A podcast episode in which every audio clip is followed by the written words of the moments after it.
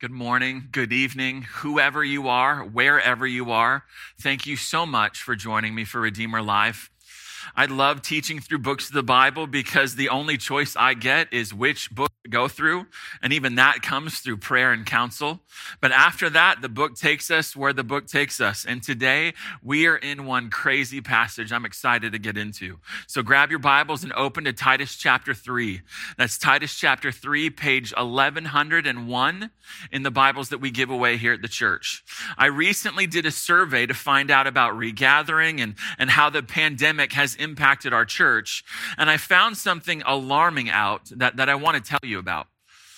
What I found out was that over 30% of the people at Redeemer, at least who filled out the survey, had some kind of job change that wasn't positive. That's 30%, almost one out of every three.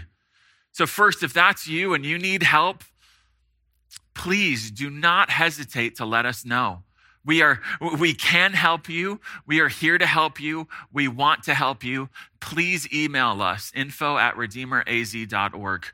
And second, I couldn't say that if the people of Redeemer hadn't continued to give and give generously during this time. We've been able to help many people whose lives and livelihoods have been impacted by the pandemic, and that is specifically because of you.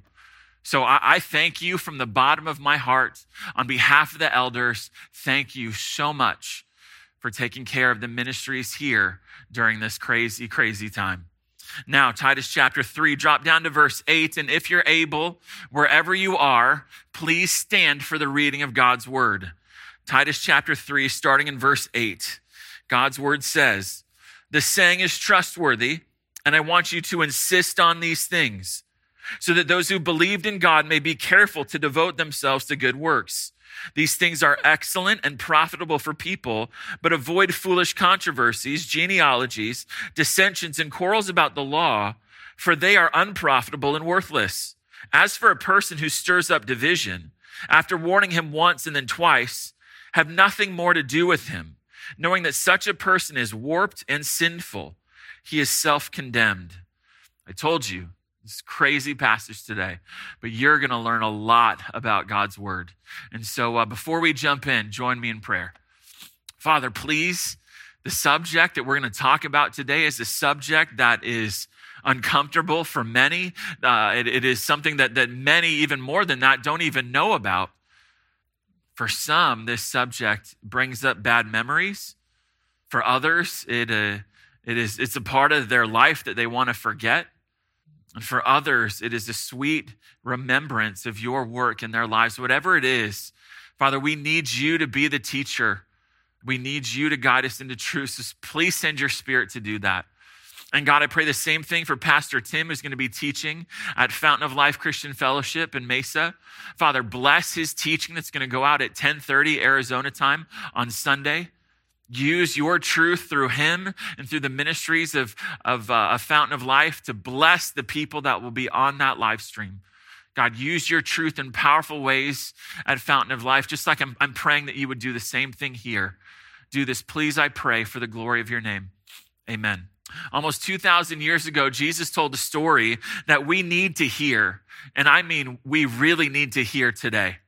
He said, Matthew 13, 24, quote, the kingdom of heaven will be compared to a man who sowed seed in his field. But while his men were sleeping, his enemy came and sowed seeds among the wheat and went away. So when the plants came up and bore grain, the weeds appeared also. And the servants of the master's house came to him and said, Master, did you not sow good seed in your field? How then does it have weeds? He said to them, An enemy has done this. So the servant said to him, Then do you want us to go gather them? But he said, No, lest in gathering the weeds you root up the wheat along with them. Let both grow together until the harvest. And at harvest time, I will, re- I will tell the reapers, gather the weeds first and bind them in bundles to be burned, but later gather the wheat into my barn. So until Jesus sets up his kingdom and reigns on earth for a thousand years, the church is the expression of the kingdom of heaven today on earth. Jesus' point here is that there will be true believers, the wheat, and there will be people who look like Christians, act like Christians, but really aren't. These are the weeds. Above the ground, they look exactly the same, but upon inspection, the wheat have the grain, they have the kernel. The weeds have no fruit. Also, beneath the ground, the wheat has a normal root system while the weeds wrap their roots around the weeds, around the wheat. That's why the farmer said, Do, not gather the weeds because it'll uproot the wheat too. They have no, in other words, the weeds, the, these people have no spiritual life within themselves. Any life they seem to have is because they're parasites on true believers, imitating the true because they're false. In Jesus' description of the kingdom here, he's explaining that this reality, true and false Christians in the same church, will be the reality until he returns. It is a very difficult reality in every local church because nothing physical happens when someone gets saved. It's not like, I don't know, we grow a new mole on the pinky finger on our left hand and, and to find out if somebody's a Christian, you just look at the mole. They have the mole. Okay, they're good. They're saved. That, that doesn't happen. But what, so what is it that exposes the truth? What sifts the false believers from the true ones is what we saw last week. A ministry based on what God wants will bring the truth about people's relationship with God to the surface. So, a ministry that constantly stresses the gospel, that insists on it, to use the word of in Titus 3 8, that will help false Christians see that they're false. And we've seen that here at Redeemer. We've seen that on our live streams, people believing that they're Christians, then hearing the Bible preached and going, wait a minute, that doesn't describe me. Wait a minute. I thought I was a Christian, but, but I'm really not. Second, a ministry that, that prioritizes obedience, that encourages Christians to devote themselves to good works, in the words of Titus 3 8, that ministry helps false Christians see that they're false as well. Well, how does that happen? Because as marks of the true Christian, as the standards for the Christian lives are, are put before them, they, they don't see their hearts. They don't see their motivations. They, they don't see their actions in the Bible, and that those differences expose them as false. And in, and in that moment, those, those people will have two responses, right? The, the difference either breaks them and they give their lives to Jesus, or that difference causes them to dig in. The, the, the, more their lives are exposed, the more they realize they're not a Christian. Their, their pride wells up. They want to reinterpret the Bible. Some will play games for years and years, acting like Christians when they know they're not. Others, the priority of obedience turns up the heat on their lives and they snap. And our text today is about people who snap. How should the church respond to people in the church, even members in the church who persist in unrepentant sin? How should the pastors respond when people in the church are gossiping, being busybodies, slandering others, causing factions, believing false doctrines, and even trying to teach false doctrines to other people in the church? What should be done? This brings us to the subject of church discipline. This is a fuzzy subject for most people in church because most churches don't practice church discipline. Some people have seen church discipline, but it was done unbiblically. They're not fans. It was, it was done harshly or too quickly or for unbiblical reasons by leaders who should have been disciplined for what they did using church discipline that actually harmed people in an unbiblical way. Others believe it's unchristian to even do church discipline. People should just live and let live and stay out of people's business. And, you know, pastors just, just let people live however they want to live. This week is where the rubber meets the road with last week in prioritizing obedience. Listen, God wants a holy church. He wants a people who are separate from the world and devoted to Him. Pastors aren't just to say, hey, here's what God wants. Pastors are here to enforce what God wants so that God gets what he wants, which is a holy people devoted to him. Now, if that word enforce makes you uncomfortable, I'd encourage you to stick with me and see does the Bible what, what does the Bible say to pastors and elders in churches about church discipline and see if the word enforce doesn't accurately summarize what the Bible says. So the message today is, is what every Christian needs to know about church discipline. Church discipline is the subject Paul decided to conclude the body of his letter with. The body started with the need for Titus to appoint qualified church leaders to straighten out and to strengthen the churches on the island of Crete. That's chapter one. In chapters two and three, we saw the need for Christians to live godly lives, godly lives that are trained by God's grace to, to live lives of good works, good works that are deeds that match what the Bible says. Those are works, those works are good in and of themselves, but those works are good because they show the unbelieving world the good difference that Jesus makes in people's lives. It's our lips and our lives that God uses to save people, not either or, but both and. All of this was needed because many false teachers had infiltrated the churches on the island and corrupted what these Christians believed and corrupted how these Christians lived as Christians. So Paul left Titus there to expose the false teachers, to remove their influence from the church. And so, if godly leadership standards don't expose and remove them, if godly Christian living doesn't expose and remove the false teachers and doesn't expose and remove their influence, then what? What marks the kind of person that should be exposed and should be removed? Look at Titus 3 9. Avoid foolish controversies, genealogies, dissensions, and quarrels about the law, for they are unprofitable and worthless. In contrast to the solid biblical pastoral ministry we saw last week, Titus and the Christians on Crete were to maintain a solid ministry by avoiding four activities these four activities likely explain the, the kind of environment that Titus would, that, that if you were on the island of Crete with Titus at that time, that you would experience if you were there. Which is, which by the way, is not unlike the environment created on social media. Those four activities are in contrast to everything Paul has been saying, at least in chapter 3, verse 3, at least in chapter 3, verse 1, and probably all the way back to chapter 1, verse 5. Everything that Paul has said in this book contrasts what he's telling Titus to do here. It contrasts what he told him to do in chapter 3, verse 8. It contrasts what he told him to do in 2.15, in 2.7, all the way through this book. It is, it is the exact opposite of a solid biblical ministry. And yet, these four things run rampant among Christians.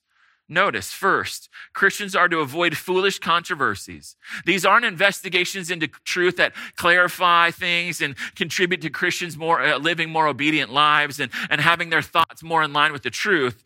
These are investigations into matters that are pointless, that don't tend toward, toward giving God any honor, understanding the truth better, or encouraging people spiritually. They actually hinder all of that the, the study, the inquiries often end without answers, without use, and without any good and godly results for anybody involved in them. Second, Christians are to avoid genealogies. Now, that's not a ban on ancestry.com. And, and it's not a shot at the worth of genealogies in the Old Testament and the New Testament. The Jews were obsessive about their family trees. They placed a lot of stock on whether you were in or you were out based on what your family line before the temple was destroyed in 70 AD, I heard an account of one historian who said 900 camels packed end to end couldn't carry all the genealogical records the Jewish people had when, at the time when Paul was writing the book of Titus often position in the community, inheritance, landholdings depended on your family line. Rabbis would also fabricate these fictitious stories about biblical heroes and, and put in all kinds of stories into the white spaces in these genealogies, adding a bunch of speculation, which then added to arguments about these kinds of things. Paul says, avoid all of that. Third, Christians are to avoid dissensions. If the first two were the causes of strife, the last two on the list were the, were the strife itself. The word refers here to arguments. It means contention, controversy, dispute, wranglings, fighting. It's like verbal wrestling. It's discord. It's self centered rivalry and conflict. It's the separating of people, even Christians, based on the heated way that we speak to one another. And then, fourth, Christians are to avoid quarrels about the law fights about the Bible. I mean, nobody does that anymore, right? Now, this isn't condemning all fights about the Bible because Paul and even Jesus would have been sinners for doing so. The law here is the first five books of the Old Testament. We're not sure what kinds of quarrels were going on. We are just sure that there were fights going on about, about the Old Testament. The word translated quarrels is used in other contexts for physical combat, like MMA style. So what's going on? I think here's what's happening. Acts 2:10 says Jews from Crete were in Jerusalem on the day of Pentecost. When the Spirit came, people miraculously heard the gospel in their own language and the church was born. These new Christians come home to their Jewish friends and family. They come back to their synagogue, and those people didn't share their, their new commitment to Jesus. And then uh, this has been going on for 30 years by the time Paul shows up with Titus on the island of Crete. So, if I'm going to try to summarize those four things and put it all together, I think the best way to do so is to say that Christians, you and I, are to point number one, refuse to be divisive. Refuse to be divisive. Refuse it when it comes to what you believe. Refuse it when it comes to how Christians are supposed to live. Avoid it. Verse 9, that word means to turn yourself away from something so as to not participate in it. We should st- shun, steer clear of, turn our backs on activities that lead to strife and division with other Christians. We should do so as a way of life. Why? because being divisive is, verse 9, unprofitable and worthless. It not only dishonors God, it not only gives people the wrong impression about Jesus, but it ultimately accomplishes nothing. It has no practical benefit at all for anybody involved. It doesn't make them more like Jesus. It doesn't make them understand the truth any better. It causes division. It's completely ineffective at changing people or helping them grow. It's useless and harmful. It doesn't inform the mind. It doesn't bless the heart. Now, in saying that, I'm not saying ignore false teaching. No, be very divisive there. Some truths need to be fought about. Some false teachers need to be fought against. We must expose and divide from people who teach things that, if believed, will put people in hell. You see this constantly in Jesus' interaction with the religious leaders. You see this on display in a number of Paul's letters. In those cases, there is a point, and the point is defending the truth of the gospel so that people will not embrace that error and go to hell. Some controversy is brave and courageous and must be engaged in. Look at Titus 2, uh, chapter 1, verse 10. For there are many who are insubordinate, empty talkers, and deceivers, especially those of the circumcision party. Verse 11 they must be ignored. Just do it, just forget about them. Is that what your Bible says? They must be silenced since they're upsetting whole families by teaching for shameful gain what ought not to be taught. Drop down to verse 13. This testimony is true. Therefore, rebuke them sharply. Why? So that they may be sound in the faith, so that they may believe and practice what we are told to believe and practice in the Bible. This is a consistent message from Paul to the Christians that he oversaw to stay away from foolish arguments, to stay away from foolish controversies, to not be divisive, to refuse to be divisive with other Christians. 1 Timothy 2:16, quote, avoid irreverent babble for it will, why? Because it will lead people into more and more ungodliness. And their talk, this irreverent babble, will spread like gangrene. They, they poison people against the truth and they poison people against others with their talk. 2 Timothy 2:23 have nothing to do with foolish, ignorant controversies. You why? But he says, you know that they breed quarrels. Just like filthy water breeds bugs and germs and parasites, so divisive people breed quarrels. Quarrels, fighting, it follows them around for some reason. They, they're, they're leaving one quarrel and entering another all throughout their lives. 1 Timothy 6 4, arrogant, divisive people have, quote, an unhealthy craving for controversy and for quarrels about words, which produce envy, dissension, slander, evil suspicions, and constant friction among people. So now I'm going to meddle a little bit. Social media is the breeding ground for being divisive. Keyboard commandos, comment warriors will be divisive and punch people verbally all day long. They'll be divisive over things that don't impact a person's salvation. They do not honor God, the, the things that do not build people up spiritually. And then they're going to pat themselves on the back for being courageous for the truth. No, they're not. They're being divisive. Or they'll take shots at specific people without having the guts to call them privately or name their names. It is much easier to lob theological grenades into people's laps and to post them on, on their Facebook wall than it is to be kind and considerate. It's much easier to sacrifice peace among believers in some foolish attempt to be right than it is to maintain the unity of the Spirit, like we're commanded to do in Ephesians 4 3, by working through our differences in the bond of peace and love and harmony. Before you post something, before you get into a Facebook comment war, before you act in ways that sacrifice the unity that the Spirit achieves between Christians, ask yourself, based on verse 9, will this be divisive? Will this be more helpful than hurtful? Will this help Christians live more obedient, committed lives? Will this honor God? In the overall scheme of things, if Jesus was watching, because he, is, is, would he go like, well, that's pointless. You, why are you wasting your time on that? Will what I'm going to type lead to anything beneficial or worthwhile? Or is this just me venting? Am I post, posting because I'm, I'm mad or frustrated or, or because I want to honor God and really help people? Will this post divide Christians? Let's be people, both in person and on social media, who keep the peace with the Christians that we go to church with, the Christians that we interact with on a regular basis, the Christians that we are friends with on social media, and even, God forbid, the Christians that we disagree with. Let's keep the peace with them because they're our brothers and sisters. And beyond that, that's what God commands you and me as Christians to do. Well, what about those who, who've uh, made being divisive a way of life? What should Christians, how should church leaders respond to that person? Look at verse 10, Titus chapter 3. As for a person who stirs up division, after warning him once and then twice of nothing more to do with him, knowing that such a person is warped and sinful, he is self condemned. So, what we have is the prohibition in verse 9 don't be divisive. But what if somebody doesn't listen? What if somebody keeps persisting? What if somebody keeps going in that direction? How, how, how are we supposed to respond? And, and this brings us face to face with the subject of church discipline. So, being such an important subject, let's just say that all Christians should, point number two, understand church discipline. Understand what the Bible says about church discipline. Church discipline, as seen in Titus 3.10, is commanded for all churches. Titus 3:10 is not the only passage in the New Testament on church discipline. There are five main passages in the New Testament on this, and I want to take you through each and every one of them.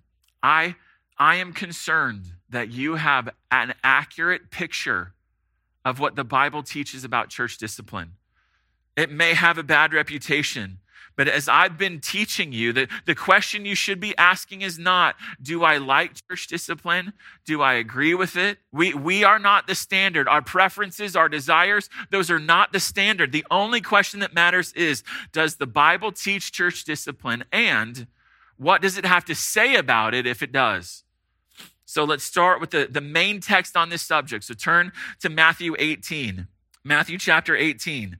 If you're following along on the daily word, you know that Jesus' ministry starts out peaceful. And then at some point in the gospel, it's the conflict starts. Just this week, we are in John chapter, John chapter 5. That's where the conflict starts in John. And in Matthew chapter 13, the conflict has come to an apex in chapter 14. So in chapter 13 is when Jesus shifts and he starts focusing primarily on his disciples. And in chapter 18, he is um, he, he's training his disciples and he's answering the question what happens when a follower of jesus is in ongoing repentant sin?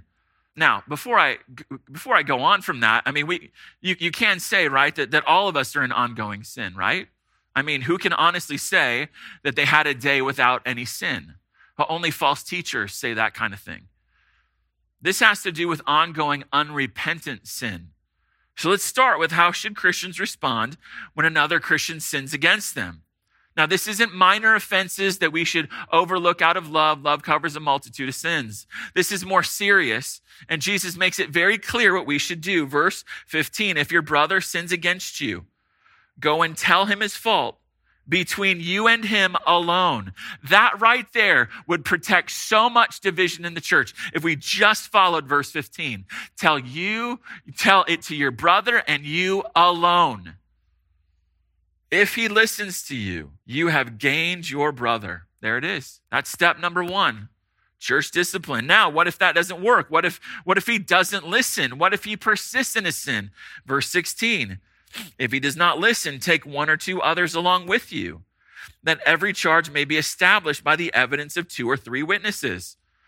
Well, what if what if what if he still doesn't listen? What if you've tried and tried and, and been patient and, and, and multiple times brought multiple people, and, and every time you do, they see the same thing you see? He's not repentant, not owning, pushing it back on you, deflecting. What then? Verse 17. If he refuses to listen to them, tell it to the church. Wow. By now, the church leaders have gotten involved. And the church is told so that, and why? So that more people, not just the, the two or three that you brought, you four at the most. No, not anymore. Now, now more people, now a whole congregation of people can reach out to this professing Christian and try to win him back to obedience. That might be done in a small group of people. That might be done to the whole church, depending on how many people are affected and, and, and who knows this person and, and how bad the sin is. Listen, this is not for scorn. This is so people can call and write and visit and beg this person to come back to repent. Well, what if that doesn't work? What if multiple people reach out, time is given, patience is extended, and they still refuse? Verse 17. And if he refuses to listen even to the church, let him be to you as a tax as a Gentile and a tax collector that does not mean treat them badly. Jesus loved non Jews and he loved tax collectors. They're not to be, what this means is they're not to be considered Christians anymore. They're not to participate in church life. And listen, elders are not above this. 1 Timothy chapter 5 verse 19 quote do not admit a charge against an elder except on the evidence of two or three witnesses as for those who persist in sin as for elders who persist in sin as for elders who are unrepentant rebuke them in the presence of all. Church gathered, rebuke them publicly. Why? So that the rest may stand in fear.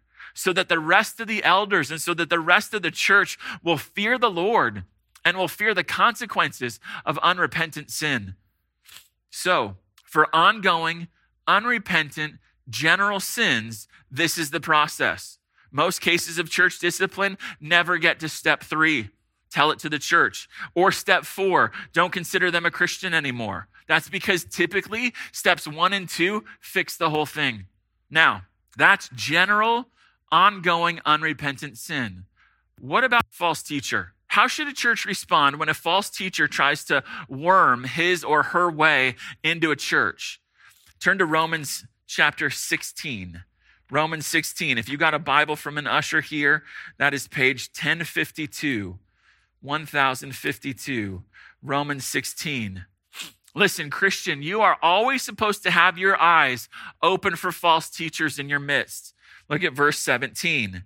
I appeal to you, brothers, to watch out, to keep your eyes open for those who cause divisions and create obstacles, listen, contrary to the doctrine that you've been taught. Notice, it's the New Testament. It's, it's what to believe and how to live. It is, it is those things that are being contradicted. And, and through that contradiction, factions are forming. Obstacles to the truth, obstacles to obedience are being built. So, verse 17, avoid those people. Keep away from them. The word means shun them. It means have nothing to do with them. It's like, wait, that's harsh. It is harsh unless verse 18 For such persons do not serve our Lord Christ, but their own appetites. And by smooth talk and flattery, they deceive the hearts of the naive. Deceive the hearts of the naive. You see that? People are in spiritual danger and need to be protected by ridding the church of false teachers. Now, Paul interacted with two guys that, that either became false teachers, they're part of his team, they either became false teachers or were definitely ex-Christians. And Paul says, 1 Timothy 1:20, that he's handed them over to Satan so that they may learn not to blaspheme. People who now reject Christ need their churches to do what Paul did to those two men. Hand them over to Satan. And we're going to see why.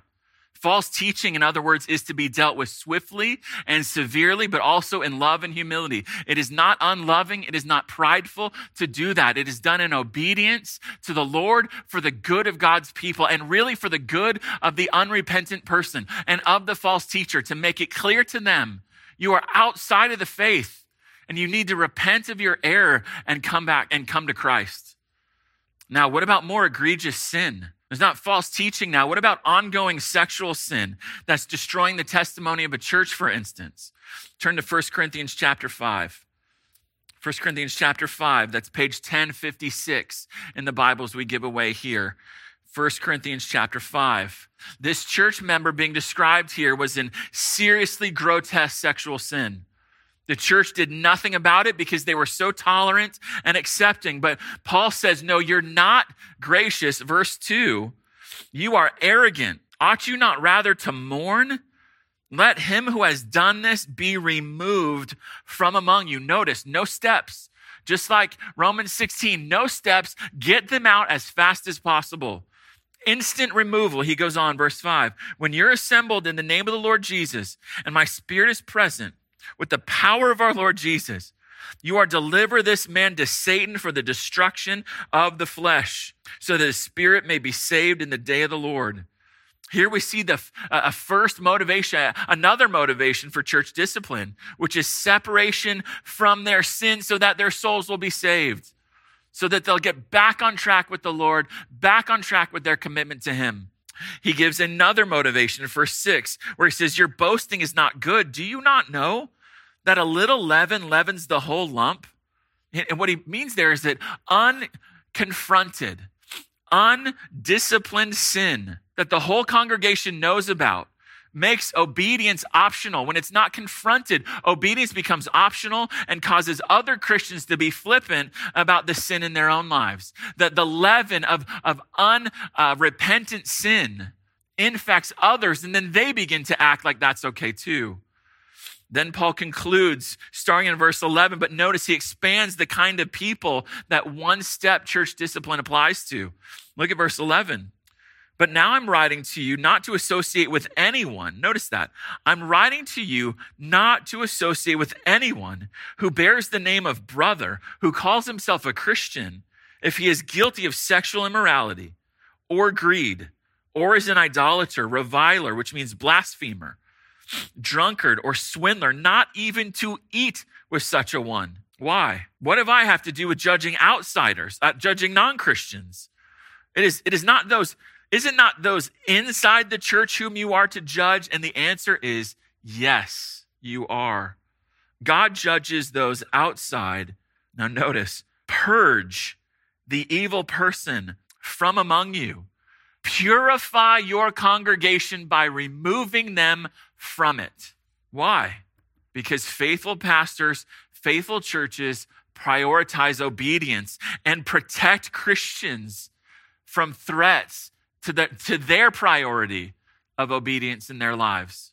Now, what about using the church for money instead of working? Follow the same process as Matthew 18? Well, no, actually. Turn to Second Thessalonians chapter 3. Second Thessalonians chapter 3, that's page 1093. 1093 in those blue Bibles. Second Thessalonians chapter 3. People in the church were using the kindness of Christians to not work, so Paul writes, 2 Thessalonians 3 6, now we command you, brothers, in the name of our Lord Jesus Christ. So I'm, I'm taking this up a notch that you keep away from any brother who is walking in idleness and not in accord with the tradition that you received from us. For you yourselves know how you ought to imitate us because we were not idle when we were with you. We worked, in other words. Verse 10 for even when we are with you, we would give you this command if anyone is not willing to work, let him not eat. For we hear that some among you walk in idleness, not busy at work, but busy bodies. Now, such persons we command and encourage in the Lord Jesus Christ to do their work quietly and to earn their own living. Don't take from somebody else's living earn your own wages. That's how it is to be for Christians. In the church, we are, we are not to mooch off other people. We're not to use people so that we don't work. We're to work so that we can be a blessing to other people. Now, what's happening here is Paul's giving the teaching. Here's the standard. Well, what if someone continues to use the church for money? What if somebody hears that and goes, I'm going to keep doing what I want to do? Verse 14. If anyone does not obey what we say in this letter, Take note of that person and have nothing to do with him that he may be ashamed. Notice another motivation shame, shame that would lead to change. Finally, Paul makes sure that this is not done harshly. Verse 15 do not regard him as an enemy, because he's not an enemy. Do not regard him as an enemy, but warn him as a brother. Warn him as a brother. So, this brings us now to our last passage on church discipline, which is Titus chapter 3. Titus chapter 3, page 1101. So we've looked at general, ongoing, and unrepentant sin, and that has four steps. Matthew 18. We've looked at false teaching in Romans 16, as well as sexual sin and other things like idol worship, blasphemy, uh, blasphemers, con men who get no warning. They get purged instantly. 1 Corinthians 5.13. We've looked at Christians who mooch off the church. They're, they're to be shown God's standard for work. And if they refuse to change, they're not to be interacted with because they, they, they take advantage of Christians' kindness. So again, this is all protecting the local body from people who would harm them spiritually or even monetarily. Now, what about the divisive person? What about the man or woman? Verse 10 who does not ref, who does not refuse to be divisive, who does not refuse to be divisive in what they believe, they don't refuse to be divisive in how they live. What about those who the text says stir up division, who cause factions, who triangulate Christians against each other and against leaders? This phrase, a person who stirs up division, is one word in Greek, and it's the word we get the word heretic from. However, Paul's not talking about false teachers, people who deny the gospel, which is what the English word means. That's, that's a later meaning of the word. When Paul wrote this word, it just meant someone who promotes division for any reason, whether doctrinal or practical. They have a problem with someone or they have an opinion about, uh, about what should be taught or how things should be. And instead of going to the people who can do something about it, they go to everyone else and gossip instead. They rally people to their cause. And if left unchecked, they create a group of people who see themselves as separate. This can happen in a small group, in a sub ministry. This can happen among friends, among family members. This can even happen among spouses. The problem is not necessarily with their theology, it's, their, it's, it's with their behavior and their attitudes. They are self willed. They, they, some even have feelings of superiority. They'd never say that because they're so humble, but in their private moments, they're, they're better. They know more. Their opinions, their way is chosen above love and trust and unity. They're disturbances. They're disturbers of the peace. Interaction with them kills unity with other Christians. It doesn't keep unity intact. She's right, everyone else is wrong. He's got the corner on truth, everyone else is an idiot. Or at least, very least, people, they're not doing the way that things the, the way that they should be. I want to deep, I want to dive deeper into this because I've seen a lot of this in 18 plus years of ministry. And we need to be able to spot this so that we can avoid it. I've seen too many Christians derailed for a period of time or have their commitment to Jesus completely destroyed because they missed the divisive person. They, they missed the clues that should have told them, I need to avoid them and have nothing to do with them. So I'm going to paint a profile of this person so that you can identify them. You can limit your influence, their influence on your life, and you can help other people do the same. Now, we, we've seen that description in the Bible. Now, how else? Now, now more practically, more, more, more specifically to, to everyday life in a church, who is the divisive person? The divisive person isn't always, but he is often a former pastor or a failed pastor, or he thinks he should be a pastor, but he's not qualified. And no elder team has been uh, smart enough to recognize him as a pastor. Actually, these, these, the, the divisives think that they're more committed than all the other leaders in the church. They're rogue. They often function as a pastor doing pastoral kinds of things, though no group of elders has recognized them as such. He or she has just enough Bible knowledge to be dangerous, but not enough to be mature because they're missing the basics of love and peace. Sometimes they'll believe things that no one in the history of the church has ever believed those are heretics, but, but they don't care because they, they, they've seen what no one else has ever seen. They're right. Everyone else is wrong. I had a conversation about this a couple years ago with a guy who wanted to tell me, no, I'm, I'm the only one that's seen this. And, and I, I'm, I, I'm true. I, I'm right. There are only two people in the Trinity. That the Spirit is not a person. I'm the only person that has seen this. No, you're not. You're a heretic. They're the good guys, and others, usually the elders, are the bad guys. They're for you, but the pastors are against you. They want to help you, the pastors want to use you. They love you, the elders don't. They have the appearance of godliness, but their actions prove that they are some of the most immature people in the church as they strain out the gnat of their, their own opinions and preferences while swallowing the camel of being unloving, divisive, untrusting, and untrustworthy. They may disagree with the church's doctrinal statement, but they won't find a church they can agree with. They just stay and disparage it whenever they get a chance. They don't give. They're parasites on the ministry and the church, and often they have a pet ministry that they think that should be what the church is all about. And because they're not, oh, they're, just weak, they're soft, they're, they're sellouts at that church. They're, they're highly judgmental, often demanding that everybody meet their standards. They aren't team players. They have their own team, maybe a team of one, maybe a team of them and their wife, maybe a team of, of this group of people. I, I talked with a pastor yesterday for three hours. Three hours, his church is splitting because there's a guy in his leadership team who's got a group of people that he is, he is secretly uh, uh, attached to himself.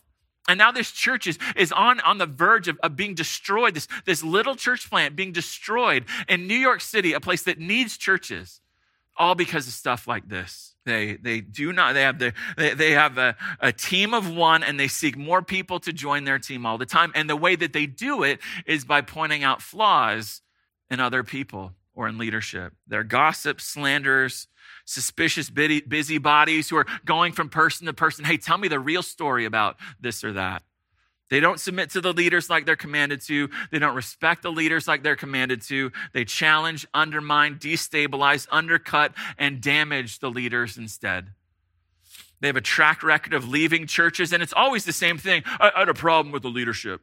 They'd start their own church, but no one would come because they're unqualified, they aren't shepherds, they aren't humble, they aren't servants. And so what they do is they steal sheep instead and detach them from the shepherds that are loving and caring for them and try to attach them to themselves. And for some reason, Christians are completely blind to this. We take divisive people seriously we give them influence on our lives, never stopping and thinking, what is the effect of my interaction with that person? Oh, it's separating me from my church. Maybe I should separate myself from them. Maybe I should have, verse 10, nothing to do with them.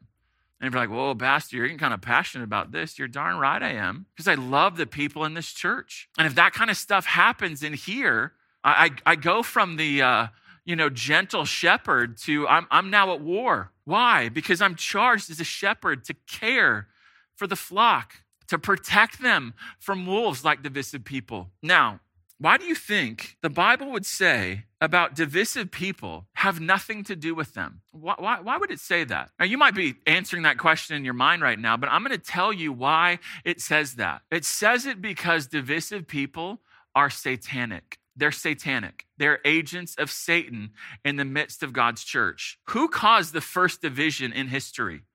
Who achieved a coup and separated a third of the angels from God himself? Oh, that's right, Satan. Oh, who caused the first couple to separate themselves from God? Oh, that's right, Satan. He's called the adversary, he's called the slanderer. The name Satan comes from a Hebrew word that means to oppose, obstruct, and accuse. So when people set themselves up against people in their church, when they slander, oppose, obstruct, and accuse, they're being satanic. They are satanic.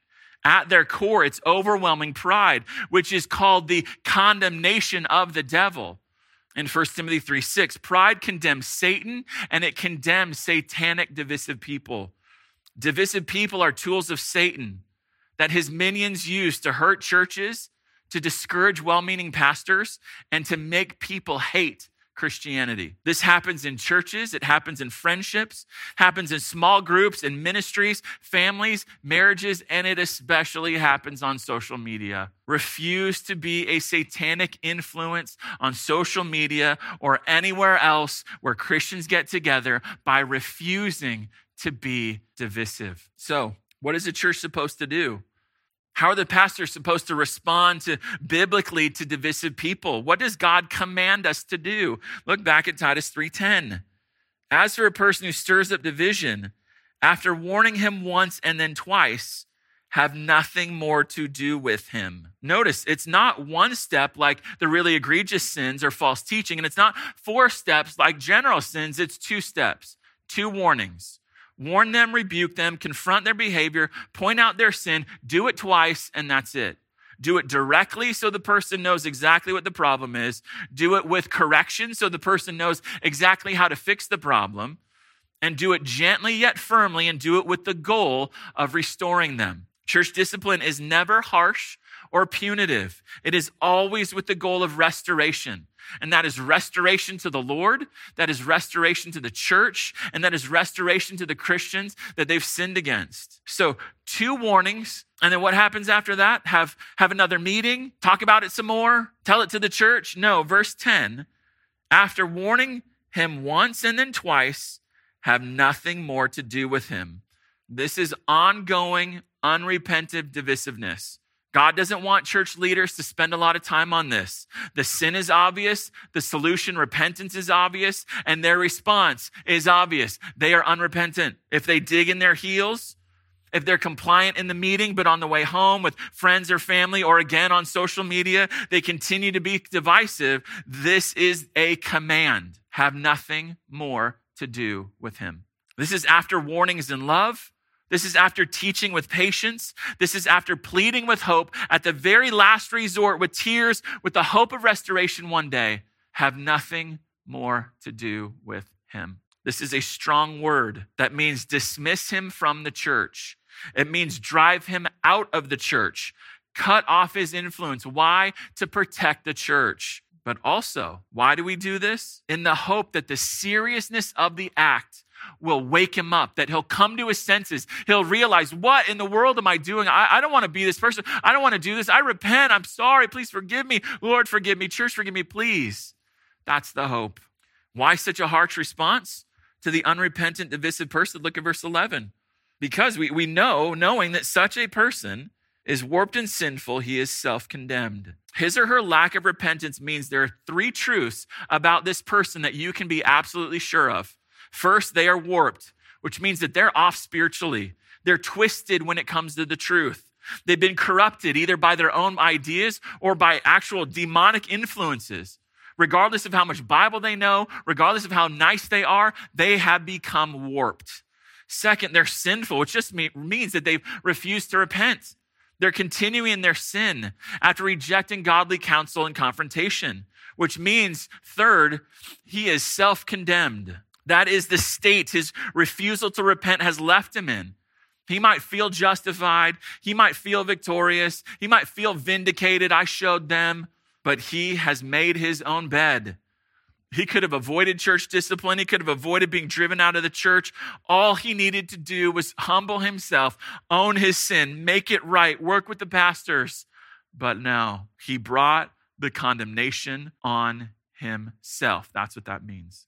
The standard is so clear. God wants peace, love, harmony among his people. He wants us to be of the same mind, having the same love, being in full accord, doing nothing of, from selfish ambition or conceit, but in humility, considering others more important than ourselves, looking not only to our own interests, but also to the interests of others in the church. Why? Because that's what Jesus did for us.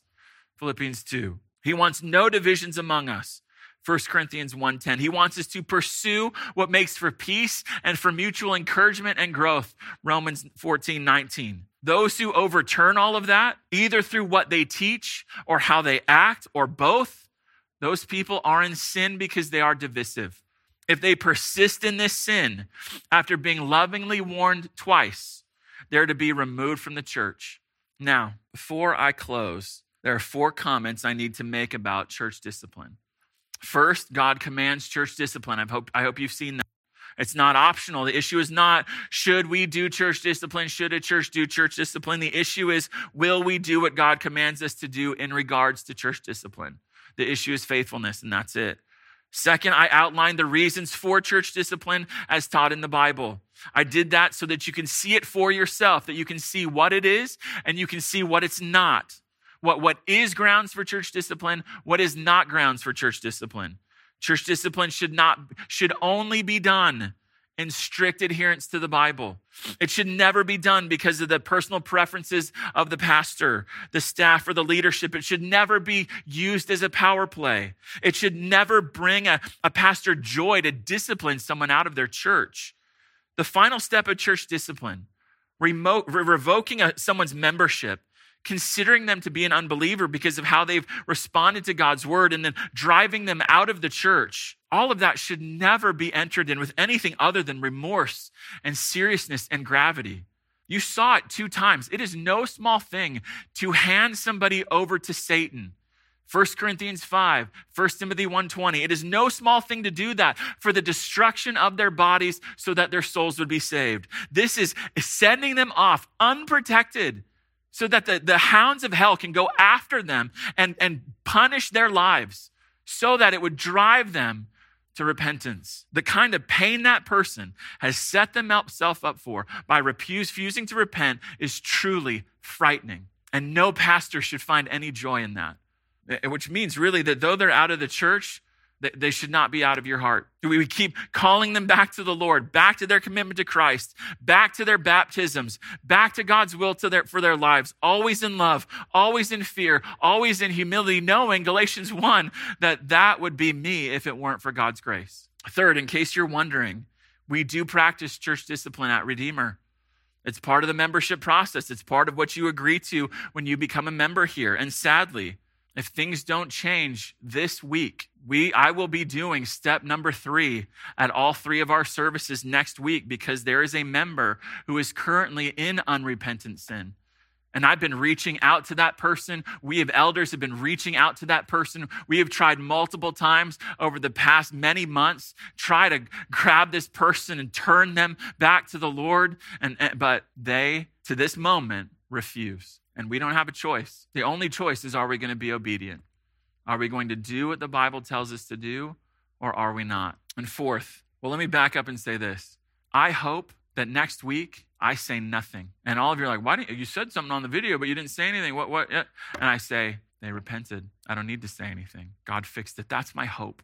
That's my hope. Fourth, why would, why would I even do that? Why would we do that as elders? Why would I give you their name so that you can reach out to them? Let me just give you God's motives for church discipline one more time.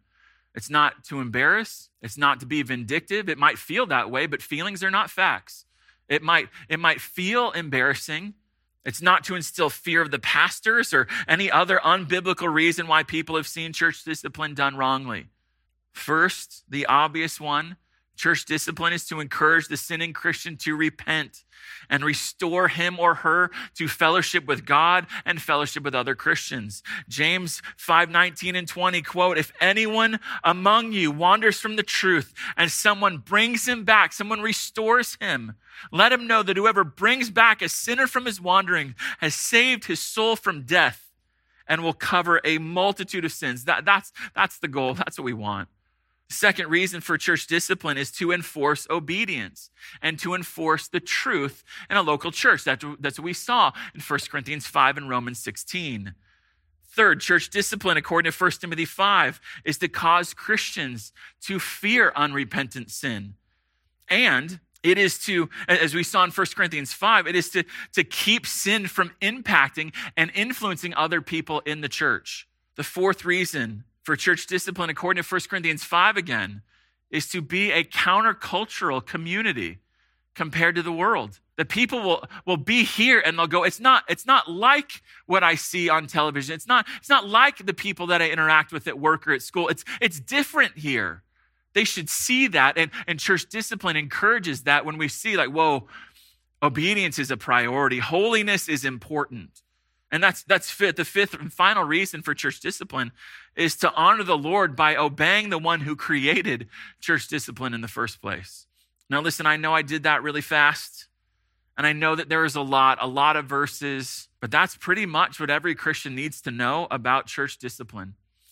If it was too fast, go back, watch this again. Pause it, look up the scriptures, read, reread over and over again, meditate. I, I, this is a huge part of what it means to be the kind of church that God wants churches to be, which is why this is the kind of thing that every Christian needs to know. Let's pray. Father, that is a heavy subject, church discipline. I just think two weeks ago, we we're talking about justification and adoption and glorification. And now, two weeks later, we're talking about church discipline. But God, you you lead the church. You lead this church. You lead it through your word, and that's the next text, and that's what we preach. And it just so happens to be falling at a time in the life of this church when what is said in your word needs to be known because we're going to be making decisions that are going to reflect what your word says about church discipline unless some serious things change. So, God, I thank you for the way that you're leading our church. I thank you for the way that you led it by me teaching this today. I pray that you would bless this truth. I know this is the kind of church, a crowd reduction sermon. It doesn't matter. What matters most is faithfulness to your word as the preacher and faithfulness to your word as a pastor in your church. This church belongs to you. You are in charge. We simply do what you want us to do. Your word determines everything. And if your word tells us to do something, we're going to do it. And so, God, that's the goal that's the hope. But, but underneath that hope, my prayer is that people watching right now who might have been really convicted about being divisive, I pray that you would use this truth to arrest that right now. That they would confess it to you, that they would confess it to anyone that they've sinned against, that they would make things right. God, that would be evidence of your goodness and your grace and your power working through this sinner and working through this message. So do these things, please, I pray, in Jesus' name. Amen.